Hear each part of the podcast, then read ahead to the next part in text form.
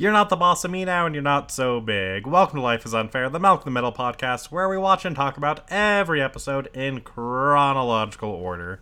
Today we're talking about Jury Duty, which originally aired May 1st, 2002, was directed by Ken Kwapis, written by Bonnie Landrum, Tom Mason, and Dan Danko. Hi, I'm Jake, and I've tried me. I taste awful. And I'm David, and why isn't there ever a flash flood when you need one? Well, before we get into this week's episode, we have our community segment. Looking back on Poker 2, we've got some poll results. Which, for least shitty kid in a rare turn of events, David chose Malcolm for uh, calling Reese out on his shittiness and trying to deal with the gun, although in a stupid way. Whereas I chose Dewey for ratting Reese out and just generally having a bad time and being pushed past his limits. And the internet agreed with both of us. We have a tie between Malcolm Oh, yeah? and Dewey. Nice. I'm glad to see that there's at least half of the internet that is brilliant. Uh, well, not quite half because we did have one outlier vote for Francis. Ah, goddamn Josh from Des Moines. And for uh, shittiest kid, we both chose Reese for uh, manipulating Chandra, sort of on the behalf of Stevie, and, and then like creepily spying on them. Yeah, this one seems obvious, right? Uh, you, you might think so, but only half of the internet agreed with us. Reese did win, but he only got half of the vote, with Dewey earning 33% of the vote and Malcolm earning a single outlier vote. Okay. That does it for our community segment. Let's get to this week's episode, which starts with a cold open of Hal stepping out into the backyard and he sort of looks down at the ground and something catches his eye. So he goes over to the swing set and digs up a broken piece of his bowling trophy. Uh, sort of like the top half of the dude that would be at the top of the trophy, uh, clearly broken off. And then, uh, seeing this and holding it up, he continues digging around the area, and he immediately finds part of a broken uh, Peter Frampton record.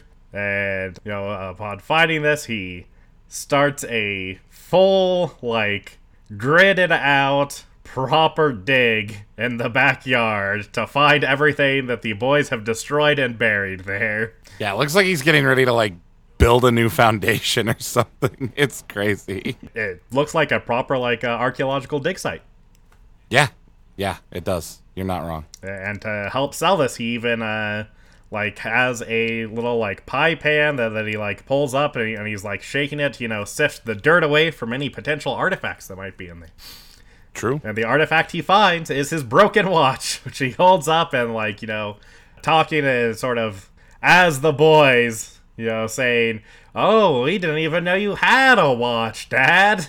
Then the boys, like, peek around the corner and, and see this, and Malcolm immediately says, uh, Thank God they paved the driveway last year.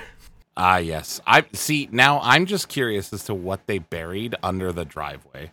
Fair. They buried everything, David. Everything. That I believe.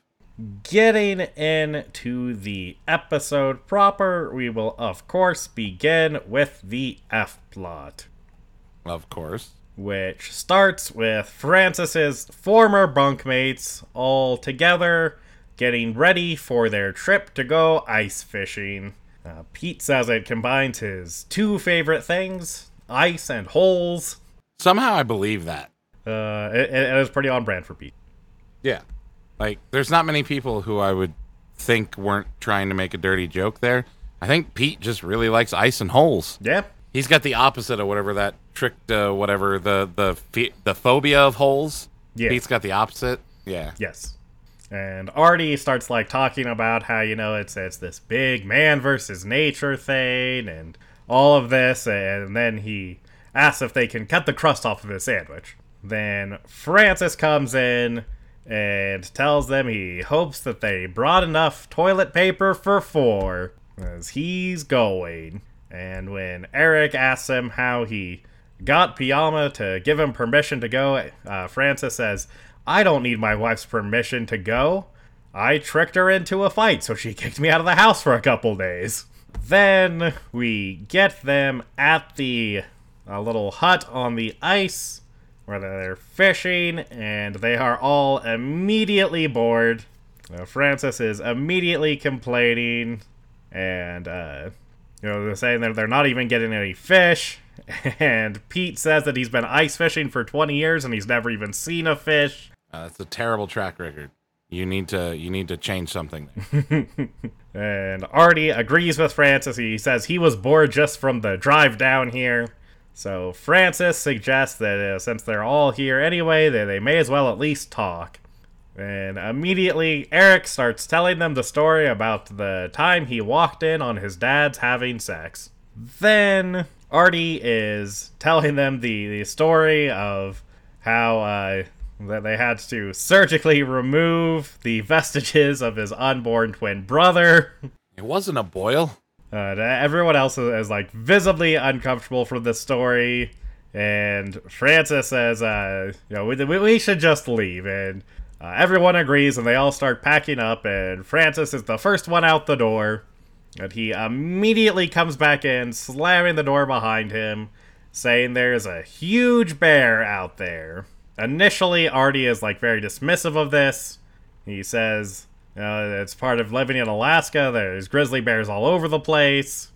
And Eric asks Francis, you know, how far away is it? And as soon as he asks that, the shack like starts rumbling, and the, there's the, the sound of bear growls, you know, clearly right outside of the shed. And everyone except for Peter is like freaking out, and you know, uh, watching like the the shelter walls shake and then after that, Pete just asks, So are you going to answer his question? then, when we come back, they've been trapped, you know, presumably for a while, and they're, they're sort of discussing what to do. And Pete tells them that, you know, he's. He's been around a lot of bears. They don't need to worry. Uh, they, they just need to, you know, stay here and stay quiet and wait it out till it flies away, unless it's protecting its eggs. And Francis says that one of them should run for help. They should, they should just, you know, run out of the shed and sprint to the truck. And Artie points out that this is, you know, suicide for whoever goes. But Francis is insistent that they should do it, and Eric agrees. And the second Eric says that he agrees, Francis nominates him to be the one to go and do it. Which, of course, Eric is not happy about. Well, yeah, I mean, he doesn't want to have to outrun the bear. He just wants to outrun his slowest friend. Fair enough. Eric then, uh, you know, nominates Artie, saying that he's the camp outcast. He should be the one to go. And Artie nominates Pete, saying, you know, he's a crazy old coot. He's lucky to have lived as long as he has. And they descend into just full blown arguing over who should have to go out there. As one does when you're around Francis. You argue. Yeah, he, he does bring that out of people. Then when we come back to them, they're still having the same argument. Artie says, you know, he may be fat and uneducated and dyslexic, uh, but at least he doesn't have three nipples. And Eric immediately says, That's a mole. Yeah, rude. and uh, Eric says that, you know, it should be Pete because you know, no one will miss him because his own family changed their last name so that he couldn't find them. Clearly not getting anywhere, they decide to take a vote. And they go around, starting with Eric, and every time they vote, having everyone raise their hand if they think, you know, that the person who's up should go. Everyone except that person raises their hand. Until they get to Pete, when they ask who thinks Pete should go, everyone, including Pete, raises their hand.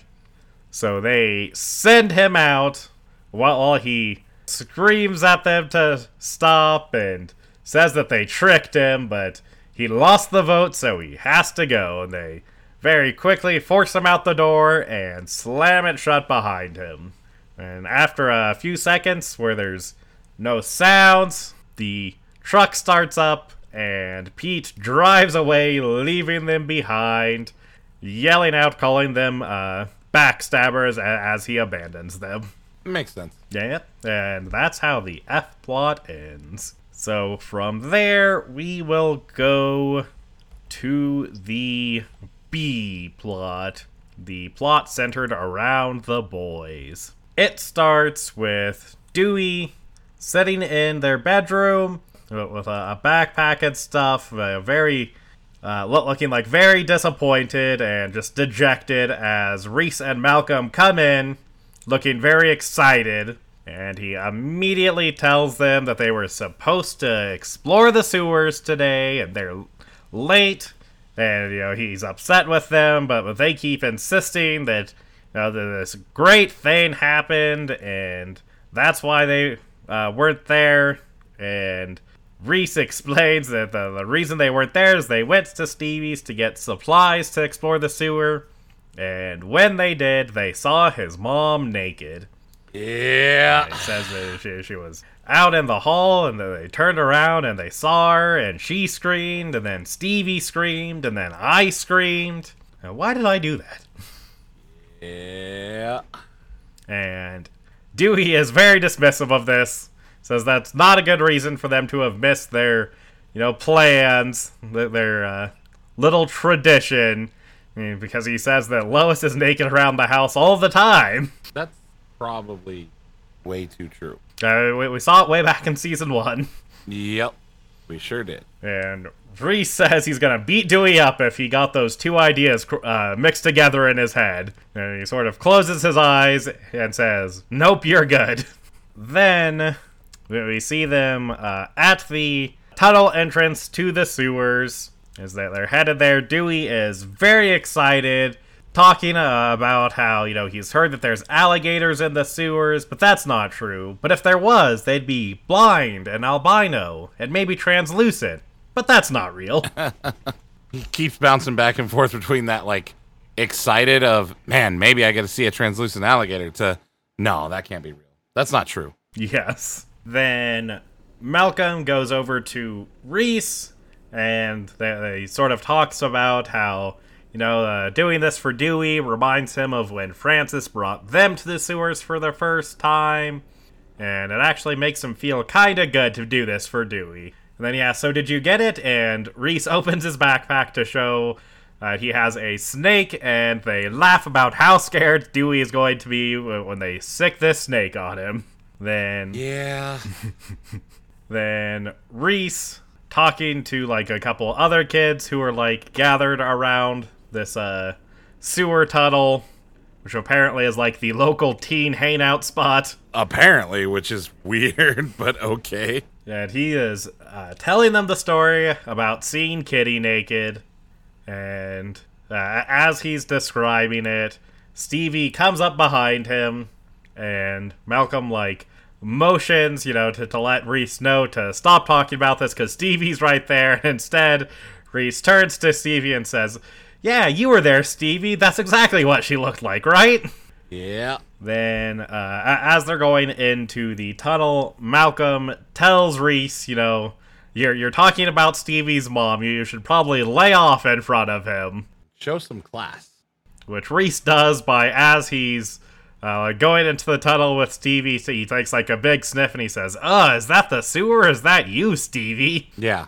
Yeah. Definitely, uh, definitely understands what that means to lay off. Going into the tunnels, Malcolm points out that they've reached what he thinks is their mark. It's the furthest they've ever been into the sewers before. It's as far as they ever got with Francis. And Dewey is underwhelmed.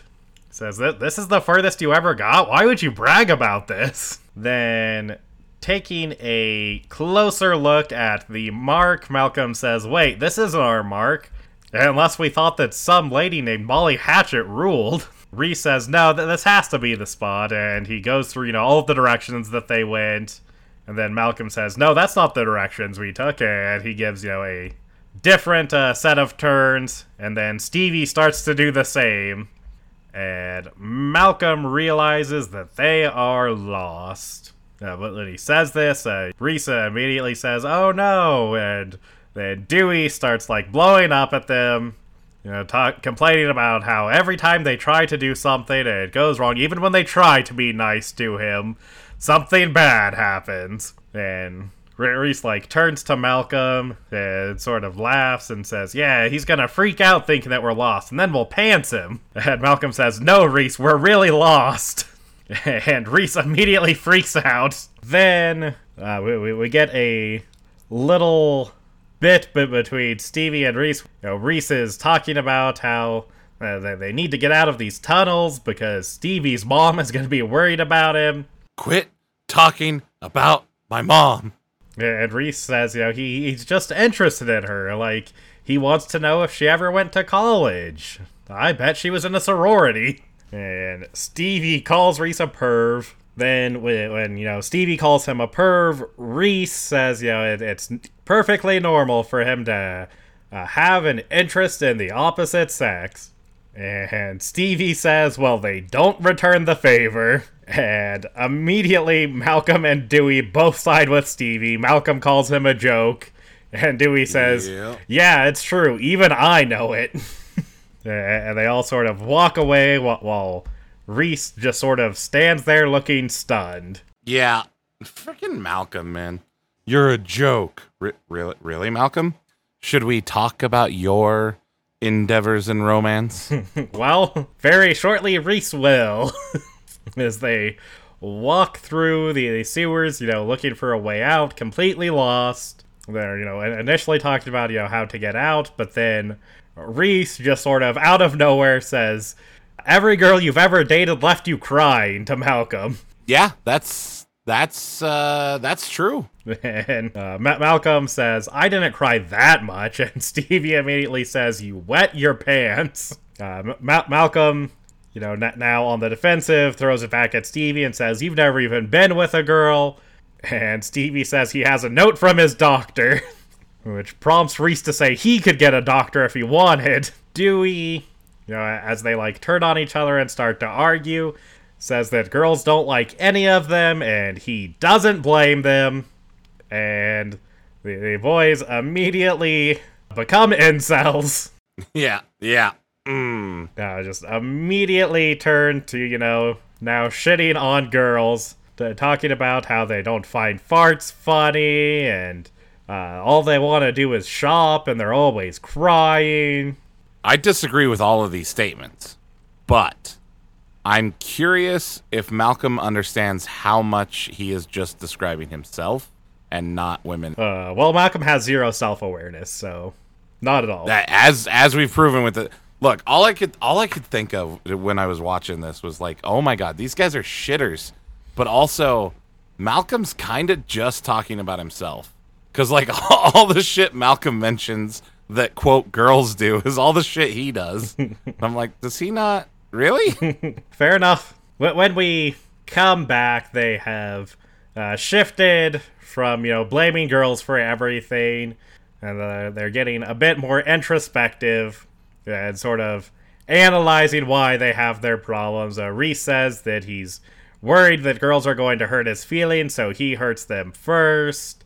Uh, Malcolm says he gets frustrated by not being able to control everything, and he forgets that the you know girls are humans but with their own needs. And Stevie says he plays mind games because that's all he has. Reese says that you know he, he wants a girlfriend that you know he could really connect with and you know maybe even share his poems with, and they're all shocked that uh, Reese writes poetry. And he says, you know, he dabbles and he uh, says he wants to read one of his poems for them. And he takes his backpack and he opens it up, forgetting about the snake inside that they had brought to scare Dewey. And he immediately, like, screams as the snake, like, comes out of the backpack. And it also, you know, prompts Malcolm and Stevie to scream. And they all go running. And, and of course, you know, now that they're not trying to find their way out and just running in a panic, they immediately run out of the sewer tunnels, where a group of girls are standing and laughing at them and apparently have heard, like, everything that they were just saying. Well, one of them, who is played by Ashley Tisdale, uh, immediately, you know, uh, turns to Reese and says, What, did you uh, read one of your poems to them? and Dewey comes out of the tunnel holding the snake, saying, "You guys can't even do this right." Dude, did I ever tell you about my snake story? Uh, I don't think so. Uh, to be fair, I've, I have a couple of them, but uh, the one that this made me think of is uh, so I, I I can't go into a ton of detail, obviously, because it's a it's a work story. Gotcha. And, but uh, it was it's been several years now, but we were doing a search, and if you've ever seen what what we call coffin beds, they're these they're basically like these metal bins, and the part where the mattress is on literally like lifts up on hinges on the back side, and then all of your like property storage and everything is underneath where your mattress is, and it lifts up on hydraulic pistons that hold it up. And uh, well, you have a top bunk and a bottom bunk. Well, I went to go search one of the bottom bunks, and I, I popped the lock, and I lift that coffin bed portion up, and so like at this point, I'm on my knees, right? So I'm I'm very close to the ground, and my face is probably I don't know two three feet off the ground is all because you're kind of leaned over.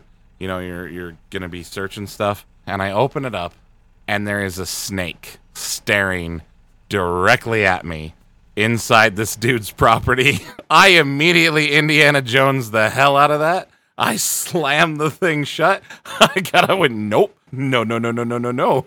I went and got a pair of gloves, uh, like the thick work gloves, and fortunately it just turned out to be a little garter snake. Right. And so I was able to like scoop it up and take it outside and let it loose. But oh my god, I I don't know that I have ever moved that fast before in my life, nor will I ever move that fast again. Oh my god, dude, it was the worst. Cuz I mean, like it literally it it did that little thing that you know they do where it lifts its head up and like flicks its tongue tasting the air. It it did that as I opened it and you know, I was leaning down to start the search. So we were literally like I I probably could have extended my tongue and touch this fucking snake. it was the creepiest thing to run across unexpectedly. Yeah, fair enough. and that's that's just the minute that uh, Reese forgot about the snake and opened the backpack. That's that's what I thought of. Yeah, that, understandable. Uh, I've never really been in a uh, close proximity uh, surprise snake situation, but I don't imagine it would be great. Really? You never? Not really. Like I've come across them like on trails and stuff, but that's about it. And you've never like spooked, dude? I have so many stories of like spooking rattlesnakes and like them going one way and me going the other way. Yeah, especially hanging out at Natural Bridge as a kid, dude. Like, ugh. Yeah, no, not not really. I almost, dude, I almost had a rattlesnake fall on top of me from that little like rock ledge that overhangs the uh, the river there at Natural Bridge when we were swimming when we were kids. Ugh, the amount of times that I have been close to water moccasins and rattlesnakes, dude, is alarming. I've had a snake crawl over me before. That sounds awful. Oh, it was terrible, but you don't move Right. because if you do, you're definitely getting bit. Right. Yeah, no, I was in uh, I was in BDUs and stuff, and uh, I was laying down next to a tree with a, a rifle, uh, trained on a uh, group of dudes who were coming to to kick the crap out of us. And uh, I make that sound way worse. It was it was airsoft. It was military simulation airsoft, and all of a sudden I just feel something like moving over my leg, and I look back and I can see the head of the snake as it's like going into its hole, which is under the tree that I'm right next to. And I had to wait until like the tail went, and I was so happy when I saw no rattle on the tail. And then, uh, like I had to just lay there because I couldn't move. If I got up and moved, I would I would be like destroyed with BBs. So I had to lay there until the truck went by, and then I stood up and shook myself off, and it was awful. Anyways, snakes and I, wild, don't mix. We're always together. Uh, if there's a snake, I will find it. Don't worry. That sounds like you do mix. We mix way too much, but not well. Yeah, yeah, no, I, I think like the the closest I've ever been is like a you know like a, at least a couple feet away at any given time. I wish. I wish. Well, like the, the the closest thing to an experience like that I've had is like the you know you know the, the the thing of like thinking like there's a branch in the path like ahead and then it turning out to be a snake, but there was the cottonmouth, the elephant rocks. There was the field of cottonmouths that somehow I didn't get bit. Dude, I've had way too many snake encounters. okay. Ugh. Just thinking about it, more of them start coming up. Oh my god. I've had more bad encounters with squirrels. Dude, I've never had an issue with squirrels. All right, squirrels are your friend. no, no, they're not. I've had one. Yeah, I've had are. one jump on me. I've had them try to bite me. I've had them throw things at me. Uh, that's because they can sense your fear, Jake. I to be fair, like the the, the, the, the squirrel jumping on me as a kid is where the, like the whole phobia of squirrels started. Yeah, he was marking you. you pissed him off, and now he's marking you. So all other squirrels moving forward are like, "That's the guy. Fuck that guy in particular." Nah, no, no. Squirrels just in general are, are assholes. Like especially if you get like squirrels in like areas where they're not used to being around people, they're fucking awful. literally have never had that problem. I have been out in the boonies, deep, deep, deep in the country, man, where no one ever goes. Squirrels never. Now, I've had gophers that are assholes. I have had snakes. I have had antelope, believe it or not, or pronghorns, whatever you want to call them. Yep. Uh, those guys can be real pricks. True. I have never had a problem with squirrels, bro. No, you, you get up like up north, like like when my parents were living like on the Canadian border. Uh huh. The, the squirrels up there were like extremely territorial and like hyper aggressive. Right. But they're a rodent. Yeah, but when you get like 20 to 30 of them, like they, they, they swarm. And they, they like throw stuff, they attack. A little known squirrel fact is squirrels are omnivores. They, they will kill and eat things. And do. Like, especially like baby birds and stuff. That is true. They they will kill and eat things, but also I feel like you're a little too scared of squirrels still. They're creepy. They don't move right. I don't like it. They're a bad animal. I like that this is where the podcast has gone. You're welcome, audience. We have devolved into just nature stories now. Uh huh. I think squirrels might legitimately be the only animal I hate. How how in the hell are sharks out there existing and you're like, nah, nah, those are fine. Yeah. Fuck squirrels. Yeah, 100%. I understand sharks. They make sense. No, they don't. Nah, sharks are cool. I hate you. All right, can we get back to the podcast now? Uh, I'm sorry, internet. I'm trying to keep him on track. Are you? Are you? I'm pretty sure the one that started the tangents. I look, I was telling a story which I've come to understand people like my stories, Jake. Look, I, I'm not saying that they don't. I'm just saying you started the tangents.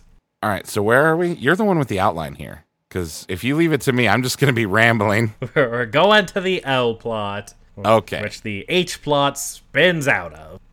Correct. They start off together. They, they both start with Lois getting called in for jury duty, which Hal is very upset about.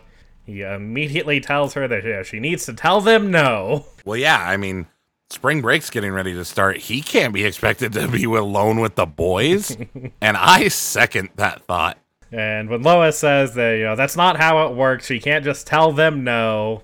Hal gets like a very like smug look on his face as he says, you know, you just leave that to me. You want to get out of jury duty. I'll get you out of jury duty. Cut to Lois in jury duty. Yep. Uh, which, by the way, for those following along and listening to the previous episodes, I definitely have seen this episode, but not all of it. Literally, I we just showed the jury duty portion of Lois in jury duty, so I had seen that section of this episode before. That's sort of kind of where where the two split off as uh the rest of the episode is sort of focused on Lois's you know time with the jury while uh, events for Hal will sort of uh spiral out from there. That's that's a fair way to put it. but the uh, jury, which the uh, jury foreman is played by uh, George Wyner, who is a like a, a character actor who's just been around for forever. He was in Spaceballs. Yep, I immediately recognized him. Did not know his name. Fair enough. Uh, I, I also immediately recognize him from my favorite scene from A Serious Man. He plays uh, Rabbi Nachtner, and he tells the, the story of the Goy's teeth, which is maybe my favorite scene in like any Coen Brothers movie ever. It's fantastic. But he is uh, having the jury vote, and it is a split vote. Uh, I, I think there's five who vote uh, not guilty and seven who vote guilty, with Lois being one of them. And well, Lois, you know, immediately starts when he reads the votes out. Immediately starts saying, "Well, I assume the issue with those of you who voted not guilty is," and she starts like go on a spiel. And immediately, one of the other jurors who voted uh, not guilty says, uh, "You know, I'd be willing to change my vote if it would get us out of here sooner."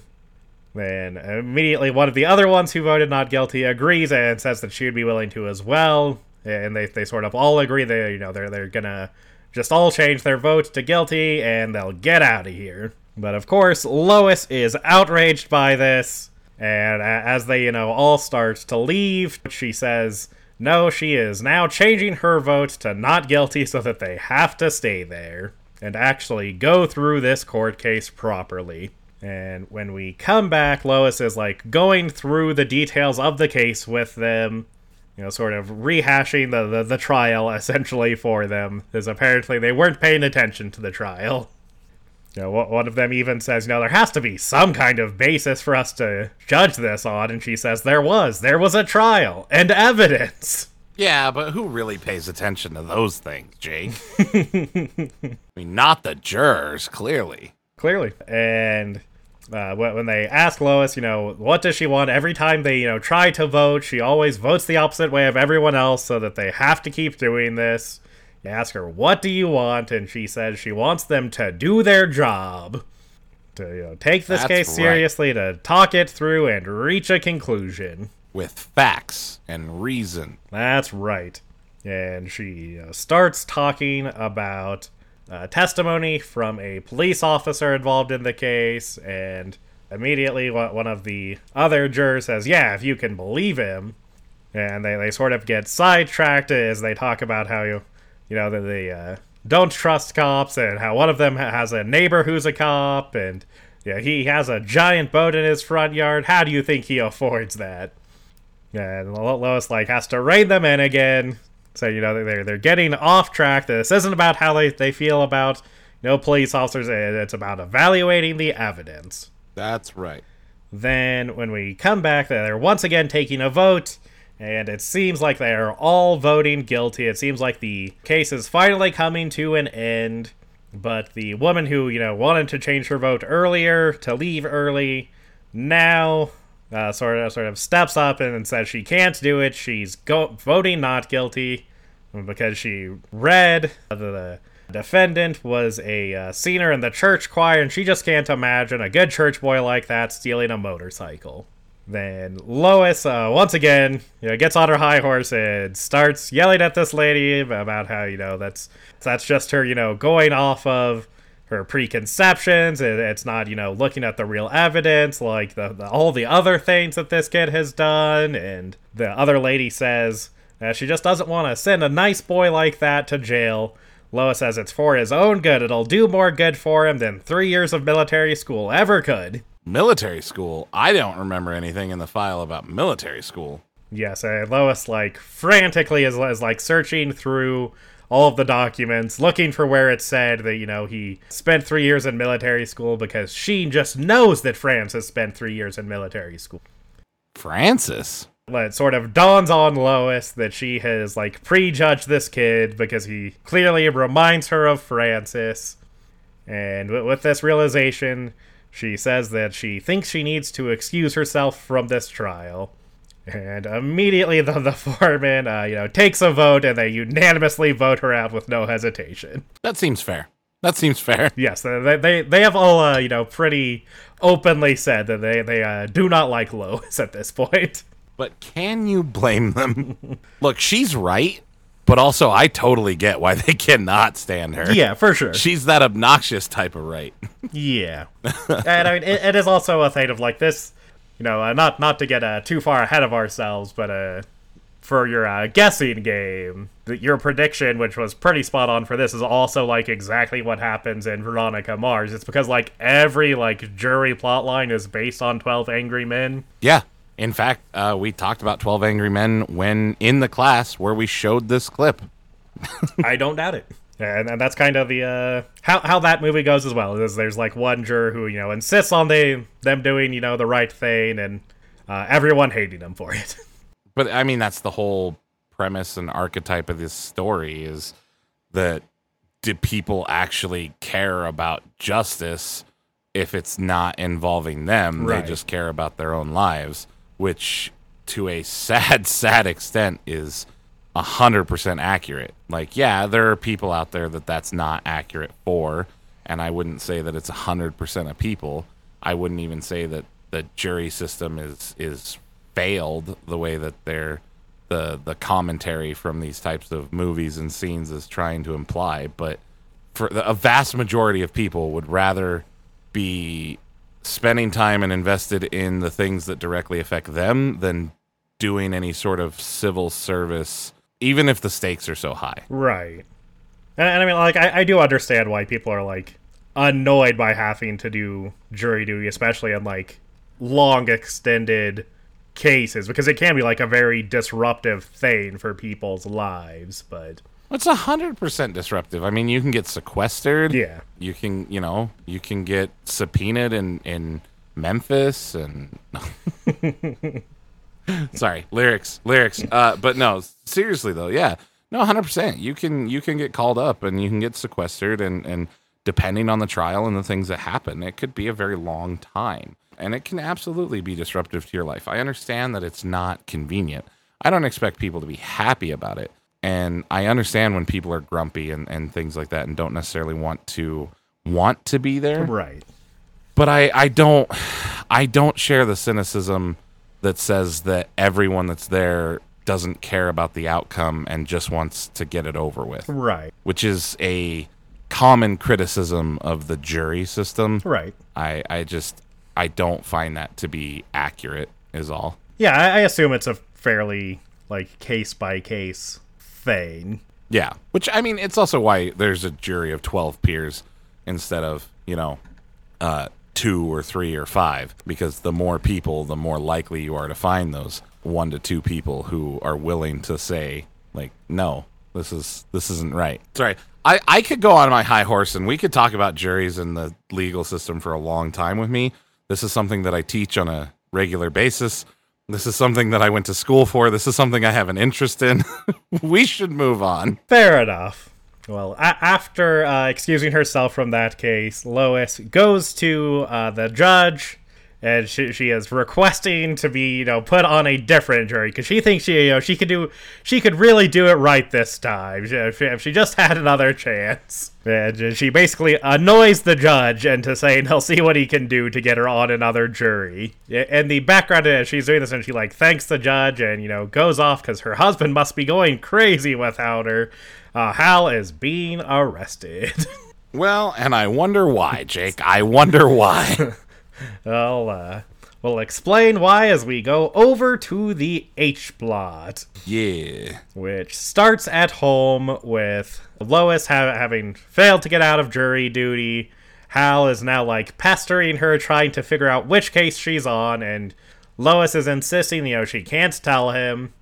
And Hal is looking for, you know, signs of, you know, indirect ways that she's trying to communicate with him what case. You know, he's when he mentions something about a uh, someone being tall for, for in a certain case, he says that she raised her eyebrow, and she says, "No, I didn't." Yeah, it's the uh, councilman. Yeah, He says, I always thought the councilman looked tall.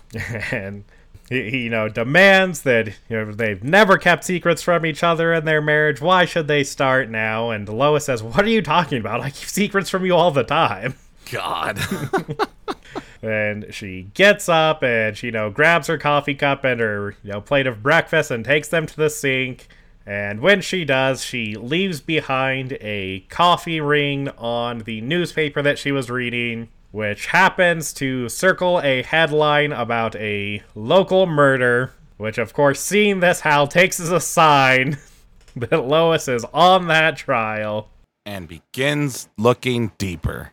He sure does. Because the, the next time we see him, he already has like a full cork board and he's laying out all the evidence that he's found.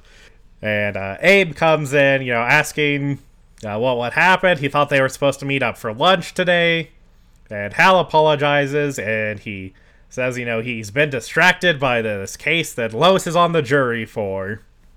and uh, he says that uh, a lot of the evidence is being kept from the, the jury, and uh, she's gonna have to find uh, the, the wrong guy guilty with, with you know all the evidence that they won't let her see. And immediately, Abe is also super into this. As apparently, he's also been following this trial. That's right, because all adults always follow trials. I mean, I I feel like this is foreshadowing for the, the, the current popularity of the true crime podcast craze and documentary stuff. Ugh. Ugh. Let's not talk about true crime. Look, true crime podcasts are the worst. As a criminal justice student and a person who loves this stuff and who should, in theory, love true crime podcasts, you're all the worst. Okay. Now I realize you're all bigger podcasts than us. Half of you don't know what research is, and you are telling people things that are not true, and you are talking and regurgitating things that are opinions from people who do not have the credentials to be making the type of opinions that you are quoting them for as fact. Like, ah, you can't go to my grandpa, for instance. Well, you definitely can't now, but anyways, you couldn't go to someone's random grandpa who has no experience and be like, "So what do you think about O.J. Simpson?" Well, you know, the glove didn't fit. Well, okay, thanks. Yeah, what the fuck does that have anything to do with anything? Nothing. Just regurgitated stuff you heard from somebody. Yeah, yeah, yeah. I, I mean, th- th- there are some that, that are, you know, like better research, but but there are also the the ones that I, I've listened to where it's like, oh, this is this is someone reading directly from a Wikipedia page right now. Oh yeah, no, dude, there are there are some good true crime podcasts out there, and those ones are pretty freaking good. I won't say phenomenal because I think entertainment podcasts are just better. Uh, they just do it better.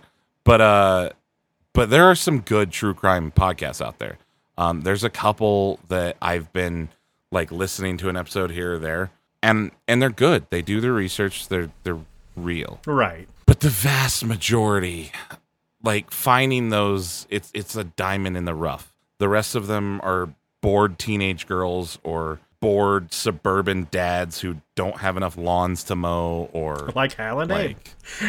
yeah yeah like Hal and Abe yeah exactly oh Oh. oh dude oh my god there was one that I listened to the other day that oh my god they a hundred percent sounded like my dad if you just doubled him it was the worst thing I've ever heard in my life. And I'm I'm not trying to shit on other podcast. Like it, I hope they see success. I hope they figure out a way to like make it. But like, and I know the audience. This is not going to do anything for you guys. But it if you'd ever heard my dad talk, hearing him at like talk to himself at the same time, the thought of it blew my like my head exploded. I could not tolerate it. It was awful. Yeah, fair, fair enough. All right, well, uh, back to the episode. Hal and Abe immediately like like start arguing as Hal believes that the victim's wife killed him, and Abe believes that his business partner killed him. That will, will sort of be the, the center of their fight through the rest of the episode. That's right. Because they're going to defend their theories now yes. with only circumstantial evidence. And when, Abe uh, says, "Well, then why did four witnesses say that they saw a woman or a man leaving the scene of the crime?" Hal takes out uh, two pictures, one of uh, you know the guy's wife, and one, the the same picture, but he's like taken a sharpie and drawn a beard on her. He says, "A Yeah. man like this." Yeah, and then Abe quickly points out that you just drew on that. Anyone could do that. Exactly. Anyone like her. yes, and she uh, worked for four years at a dinner theater. Dude, that was the best line. I It's just, I love this. Fair enough. It, it- it is very good. then, uh, as their argument has progressed, Abe has sort of cle clearly like presented more evidence than, than Hal.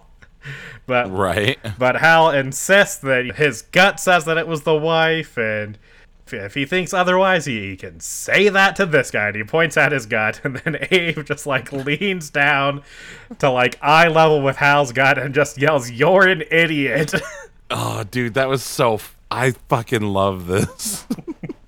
it's just, it's such a, it's such a guy arguing thing, you know, like especially for best friends. Like, uh, it it reminded me of a ton of our arguments, you know, like just For sure. Th- this this moment in particular, I was like, oh, th- this if David and I did a, a shitty true crime podcast, this is what it would be. Oh, a hundred percent, a hundred percent. Because at some point, I would just stop with the research on whatever case it is, because I I would stop caring, Uh-huh. and yeah, it would devolve into this.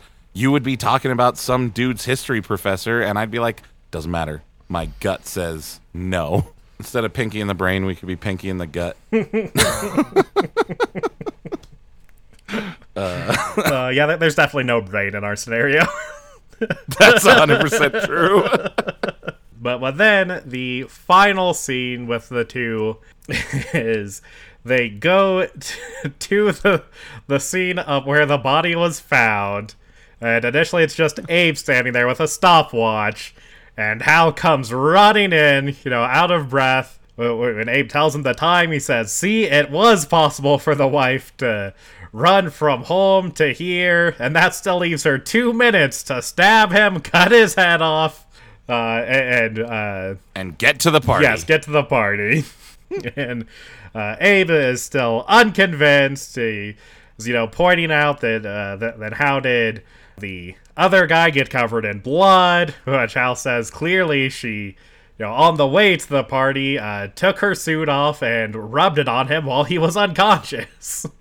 and Abe says, "And how do you explain uh, the, the the downward motion of the stabbing? You know, she she was shorter than him." And Hal says, uh, "You know, maybe Oh, she no, no, we can't. We can't gloss over the heights. Did you hear the difference in height? did not register now." Okay, I want you to understand how how rare it is for someone to be six four. Like, obviously, it happens. Like, there's plenty of people, but it is not a super con. Like, that is well above average for a man. He says that he is six four, and she is five eight. Yeah. This is important because now remember remember what Hal's theory is. That, that she climbed up. Not something he uses an item in particular. Well, uh, milk crate, yes. A milk crate. That is not enough. That is not enough difference. That doesn't put you up enough to to grab his lapels and stab at a downward angle like that. Just saying. Boom. You got true crimed, Hal. How does it feel? I mean, it depends on where the stab wounds are, David. Well, no, they already show you that high clavicle. Look, I paid a lot of attention to this, Jake. Uh, I don't, I don't know. I think it's possible. I think we need to reenact this scene, David. I hate you. I hate you so much. Which is, of course, what Hal does, as he has brought a kitchen knife with him, and he, you know, finding a uh, milk crate for you know this woman to have potentially stood on. He gets on it and you know takes the knife and is demonstrating how she could have stabbed her husband. By almost stabbing Abe. And wh- when he does, a woman screams in the distance, and they both sort of get a look of realization on their faces as, as they realize what they're doing. And Hal like throws the knife down, and they both just take off running. Yep. and, and then, of course, the the real ending we- we've already covered is you know Hal in the courthouse. In handcuffs, being led away in the background while Lois talks to the uh, judge. right? yeah. And the cop says something about, I think it was a mistrial. yeah, the, the the judge says that the reason he can't get Lois on a trial right now is because you know there, there was a mistrial and it's really you know thrown everything in the system out of whack. And that wraps the episode up. So let's go to our awards. Awards. And we will start with our Roller Skating King Award, our award for the best visual moment. Now, what did you give your Roller Skating King Award, David? So there were a couple moments, but the one that stood uh, head and shoulders above everything else, or I guess below, was Abe leaning over to talk to Hal's stomach after he tells him to talk to his gut, and him just yelling at his stomach, "You're an idiot." this scene was hilarious to me.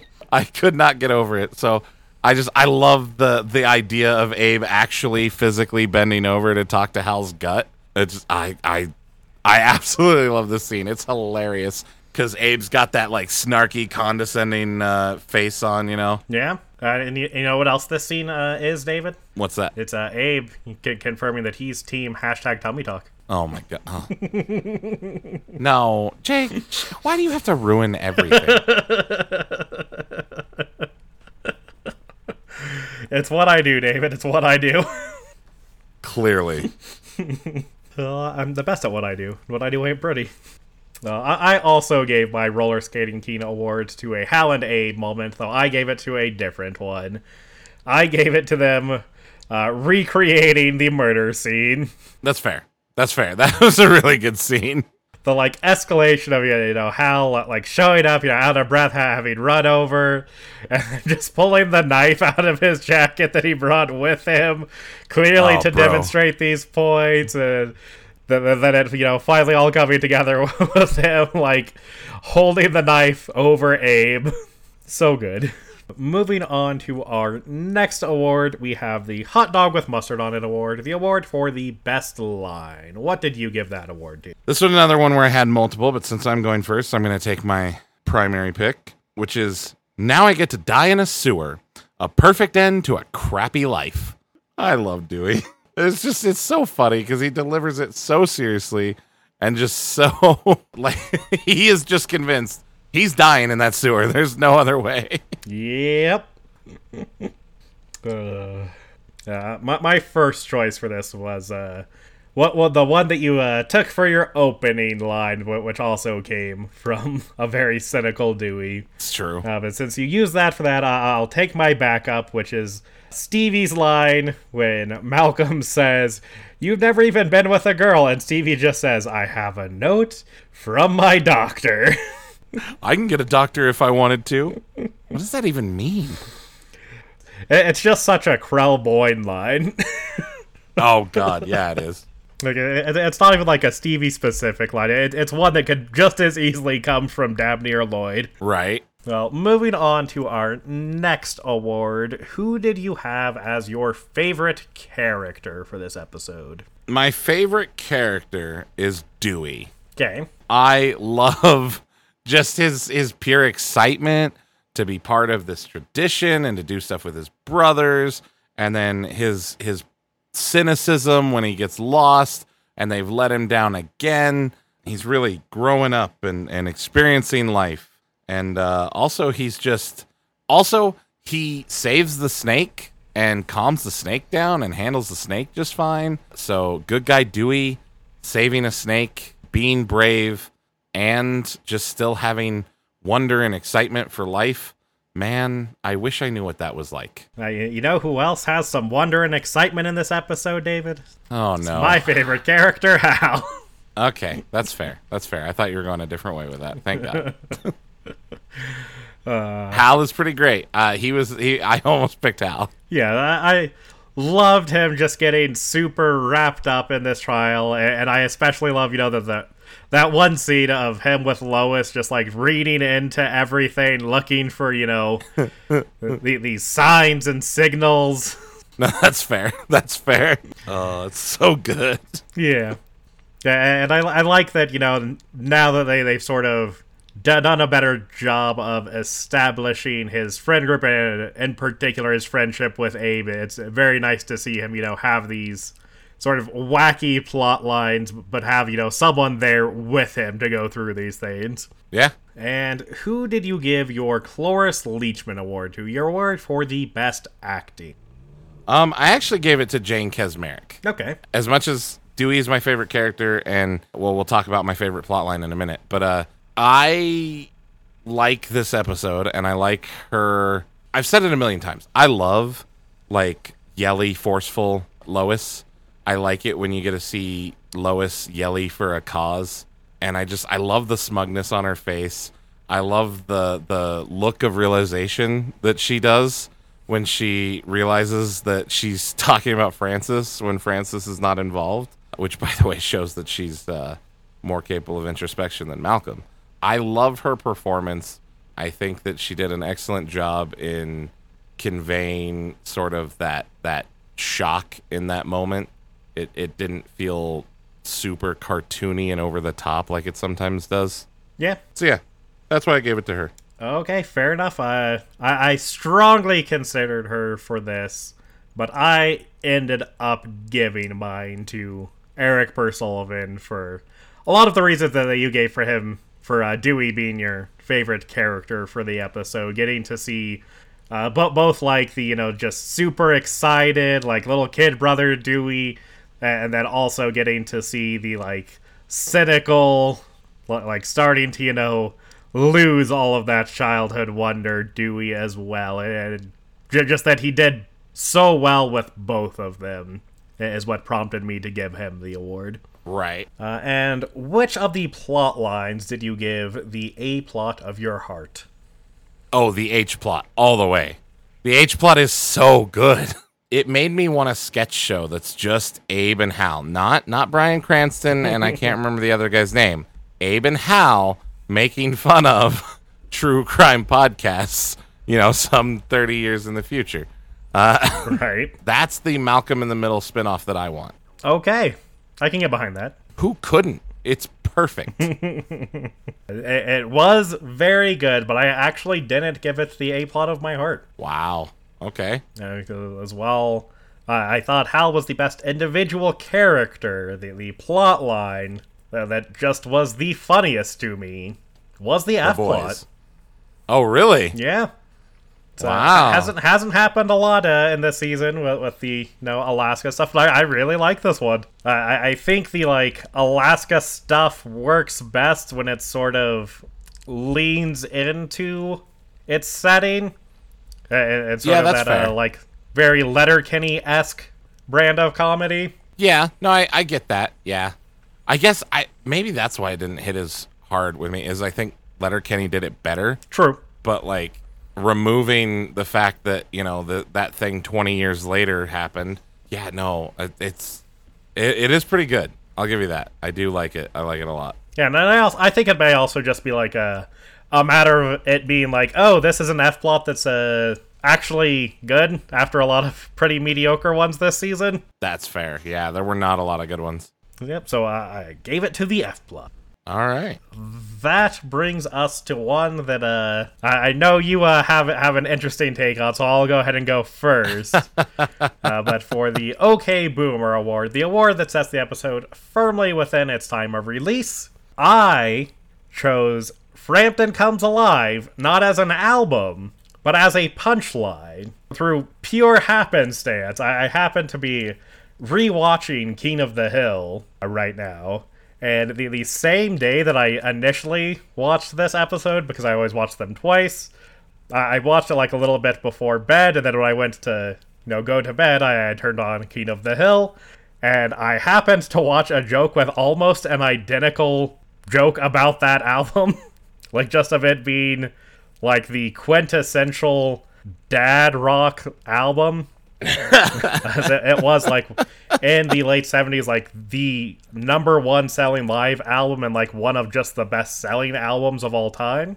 Right. King of the hill makes the joke in uh, 1997 in season 2 actually very similar to the molly hatchet joke here they, they find some graffiti in the caves about Frampton comes alive and, and uh-huh. don't understand what it means. And then uh, before that uh, it's also a joke in Wayne's World 2 Oh my god. uh, when uh Wayne and uh uh fuck what what, what is her name in that uh uh, Cassandra are, are like uh, comparing album collections. Wayne makes a joke about it uh, being uh, legally. I think he says it's legally required uh, for every kid in the suburbs to own Frampton Comes Alive. That seems real. Uh, but but uh, oh. just like hap- just happening to watch this episode of Malcolm in the Middle and that episode of King of the Hill back I to see. back, and then also remembering that it was a joke in Wayne's World, so immediately made made me realize, oh, that this album is like a consistent punchline through the '90s and 2000s in a like bizarrely similar way, like every time. Uh, but what did you have for your OK Boomer Award, David? Well, Jake, look this is going to be a, a trek, a, a journey, if you will, uh, because I could have chosen an easy thing. However, in the F plot, something caught my eye in the background, and at first glance, it looks like a six pack of Diet Cokes. Now, I know, and you know, that generally they're very careful to avoid direct product placement like that, um, especially on TV shows. And usually they have like fake props with fake brands on it or something like that so it's not directly recognizable, right? Yeah. Well, at first it looks so much like it. I had to go and I had to look up all the retro cans.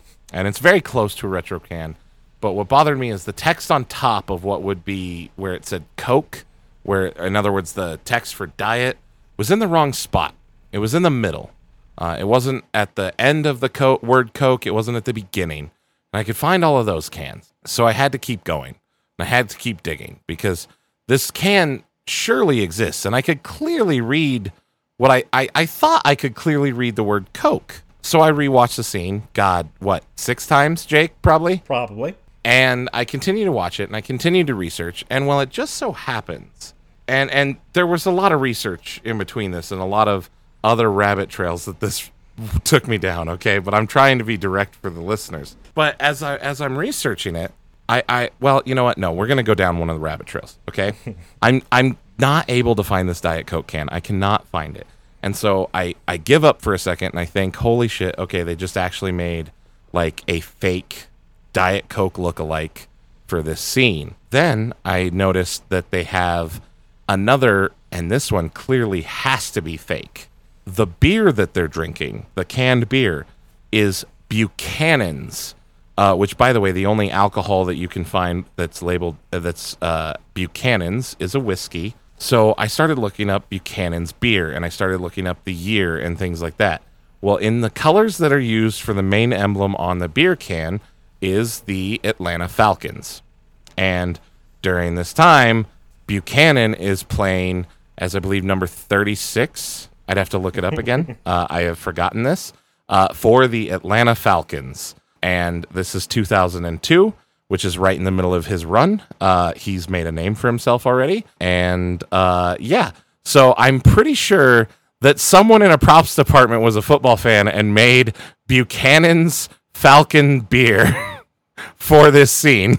But that was just a rabbit trail that I went down. In the process of doing this, I continued to read through Coca Cola's uh, entire list, by the way, which is a lot, of brand uh, portfolio.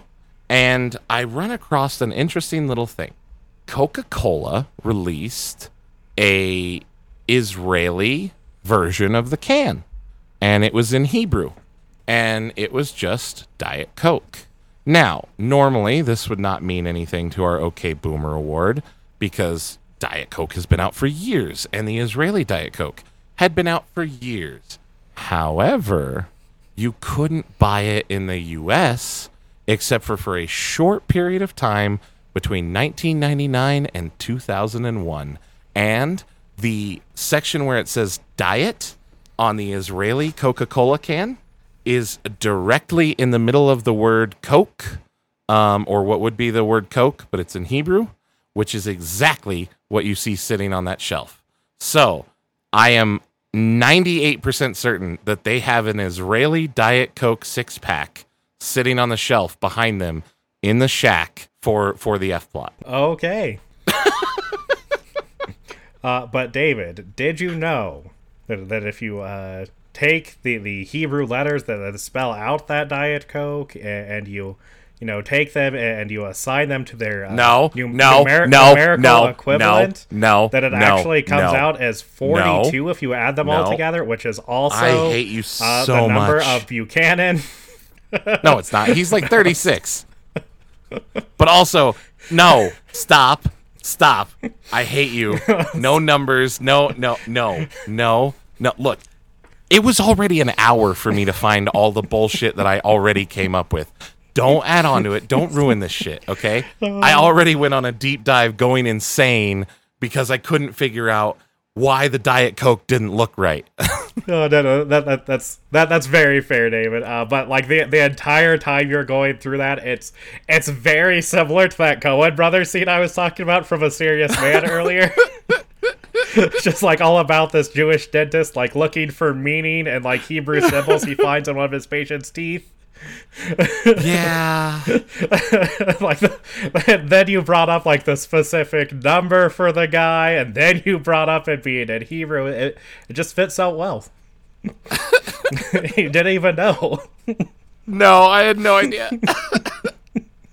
I hate it. I hate it here. uh, but yeah, so that's my OK Boomer award. It goes to the uh, Israeli Coca Cola can, Diet Coca Cola can. Uh, okay.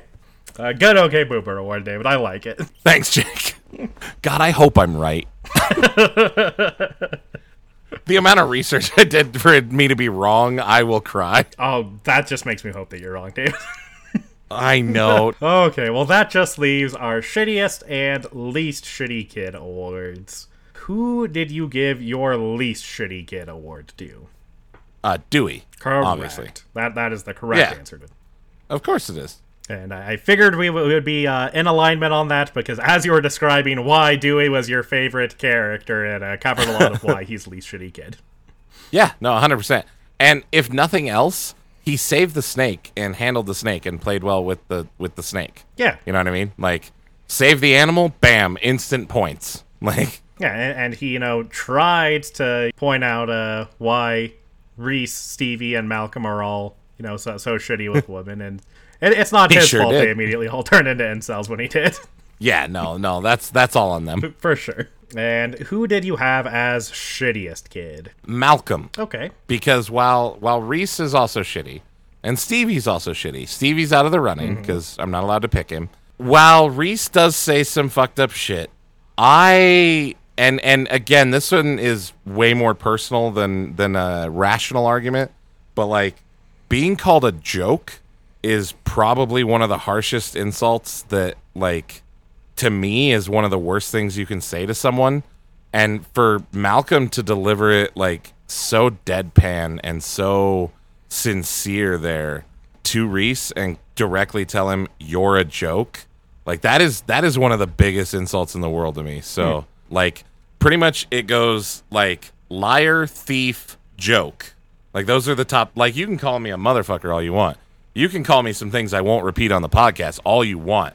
But like if you legitimately think I'm a liar, a thief, or a joke, like let's fucking go. And the way he says it, it's just so cold. See, I aspire to be a joke, David. Yeah, but th- that's different though. That's different though. Like, but because to you, and when you, even when you say the word joke, it doesn't sound like someone who's calling someone Yeah. like a joke, like wasted existence. You're clearly talking about like something that makes people laugh and, you know, like a jester or something. E- even that, like being called a jester or something like that doesn't bother me because, okay, great. I make an ass of myself to make other people laugh. Yes, literally, yes. I'm fine with that. but I don't know. The way a lot of people use the word joke and the way that it's said, it's more like waste of space or like Yeah. useless. And oh, I can't fucking stand that. Yeah, fa- fair enough, I suppose. But uh, you, you know what? That's not as bad as David What's that? Is willfully feeding someone to a bear, which is why my shittiest kid of the episode was actually Francis. Okay. Because okay. wh- while Malcolm and Reese definitely very shitty this episode, uh, neither of them fed their friend to a bear. Counterpoint. He volunteered. It was a vote. There were four votes. they tricked him into it. No, no. He raised his hand. He voted. He was he was of sound mind. Legally speaking, it is not on Francis. That was a legal vote, Jake. Mm. It was a legal vote. No, no, no. It was the shittiest thing to do. Terrible job. They they tricked the old man who was clearly not all there. He was waiting for the bear to fly away earlier. Terrible job, Francis. Shittiest kid. Look, He got he got what he deserved. I get what you're saying, and if this were if that were the case, where he actually abandoned his friend to the bear, then you know I would agree with you. But it, clearly, his friend volunteered to go into action and try to go get help for for everybody, and he's a hero. And the vote was fair and legal. So we have to respect the results of the vote. or are you telling me that you want to recount? like the Jake? here. Oh yeah, yeah. I went there. You're right. I put I put you on that side if you argue with me. You're welcome. wow. Wow. You, you know what? You know what, David? I do demand a recount. You would, wouldn't you? wouldn't you? Just accept it. You lost. Okay? The vote was fair. It wasn't rigged. I don't know. I've, I've seen some things on Facebook that say otherwise, David. I, I've seen some, you know, stuff on Facebook about how Pete's votes were doctored. Oh my god. Yeah, okay. Let me tell you. Look, all of the votes were counted, okay? Oh, my god. Okay, well, uh, we, we, need, we need to uh, get moving on. I, I need to go get some uh, horse medicine. Oh, yeah. Yeah. Yeah. Oh my god. Ah, Jake. You're the worst. Okay, well, that wraps up our awards. Uh, well, we have a couple segments left, starting with the Cranston Connection, which is David's job this week. Yes. Well, so interestingly enough, we see the first creation of true creation and full foundation of the alter that is Walter White here. We see the creation of his inability to function without a partner in this episode. Um, this sort of turmoil with Abe and being able to access his alter's vicious uh, side it to cr- craft this puzzle and solve this issue has cemented in him the need for someone who he feels superior to and who he feels that he can belittle and manipulate in order to solve puzzles for himself and make things fit within his narrative, which we see come to full fruition with Walter White and Jesse Pinkman. However, it very clearly started with uh, Hal and Abe. Okay, interesting. Uh, n- not not the uh, direction I thought you were gonna go. I like. Oh, it. I know. uh, Hal's like perception of what happened with this murder is very in line with, with like what Walt would actually do. Oh God, yeah, it is. it's like it's like it's impossible that a person would do all of this insane stuff in this short amount of time, you know, in order to frame this other person. You know, it, just seems impossible that there would be this many intricate steps, and that's like Right. all Breaking Bad is. it's just that over and over. he makes every plan more complicated. Yup. Okay, well, let's go to our last segment David's guessing game. Oh joy. Uh, which your, your prediction for this week you pretty much nailed. Uh, which again, you you did have the advantage of having seen the you know main plot line before. Correct. That you correctly predicted that Lois would be summoned to jury duty, and that she would be the only one to take it seriously, which would annoy the other jurors and sort of turn them against her. And that she would make them stay and like actually deliberate the case instead of just half-assing it and that you know she would very emphatically demand uh, fairness and abiding by the rules and all of that stuff and that eventually the other jurors would you know come around and they would take the case seriously which is all exactly what happened so i had to give you 100% Awesome. but what do you think happens next week in cliques spelled with a q Oh, okay. I was literally about to ask. I think that we're gonna go back to school. I think we're gonna see some uh, more like junior high and high school prep stuff. Uh, maybe it'll involve the Krelboynes, and we're gonna see some, you know, like the jocks and and the the goth kids and the e- well, wait, we're in 2002. Uh, yeah, this is goths. Emos haven't really hit the scene yet. Scene hasn't hit yet either. Maybe some punks, you know, and I think it's gonna deal with high school cliques. okay for, I, I think emo was like I, I think this was like the, the start of the emo stuff would be like 2002 Yeah, but it wasn't really like a popular clique enough to make it in a pop culture by 2002. Maybe. I, I I genuinely don't remember, so I'm genuinely trying to remember. okay, so you're going uh, jocks, goths, and who else did you say? I didn't. I just said the typical like high school Like I'm sure there's going to be Mean Girls or or some variation thereof, you know. There better be.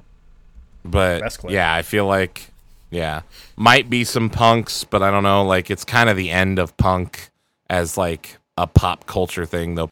I I don't know. Those those are the ones that I'm I'm feel comfortable enough will be there. Is is jocks, some form of mean girl, goths, and uh, there's got to be another group, but I don't know what they're gonna use. Okay. And I don't know if it's going to be like a class president situation, but probably not. I think it's probably just going to be another Malcolm in the Middle just shit fest at the school. Okay. just random shit. I don't know if like there's going to be obviously a plot line, but like I can't even venture a fucking guess. But just basing it off of the fact that it's cliques, we haven't seen the Krelboynes or the school in a while. You know, they probably want to make use of those actors again, so yeah, I, I would imagine we're probably going to see the Krelboynes. We're probably going to go back to school, and we're probably going to be revolving around, you know, like the junior high, high school cliques. Okay. Sounds good. Well, that wraps this episode up. Thank you for listening. If you would like to get in touch with us, you can reach us by email where we are lifeisunfairpod at gmail.com or on Twitter where we are unfair underscore podcast, which is also where we put up our weekly shittiest and least shitty kid polls. And if you enjoy the banter back and forth and want to join us live, head on over to twitch.tv slash lpdeathray, where we play video games and interact with our chat and have conversations every evening. Also, don't forget to join us November 6th, where we will be raising money for the Denver Children's Miracle Network Hospital. We do an event called Extra Life. It is a ton of fun. We stream video games, we have chats with other creators, and a lot of fun, different activities and ways for people to get rewards for donating and helping us raise money. Thanks for listening, and remember, life is unfair. That was a very loud fart noise.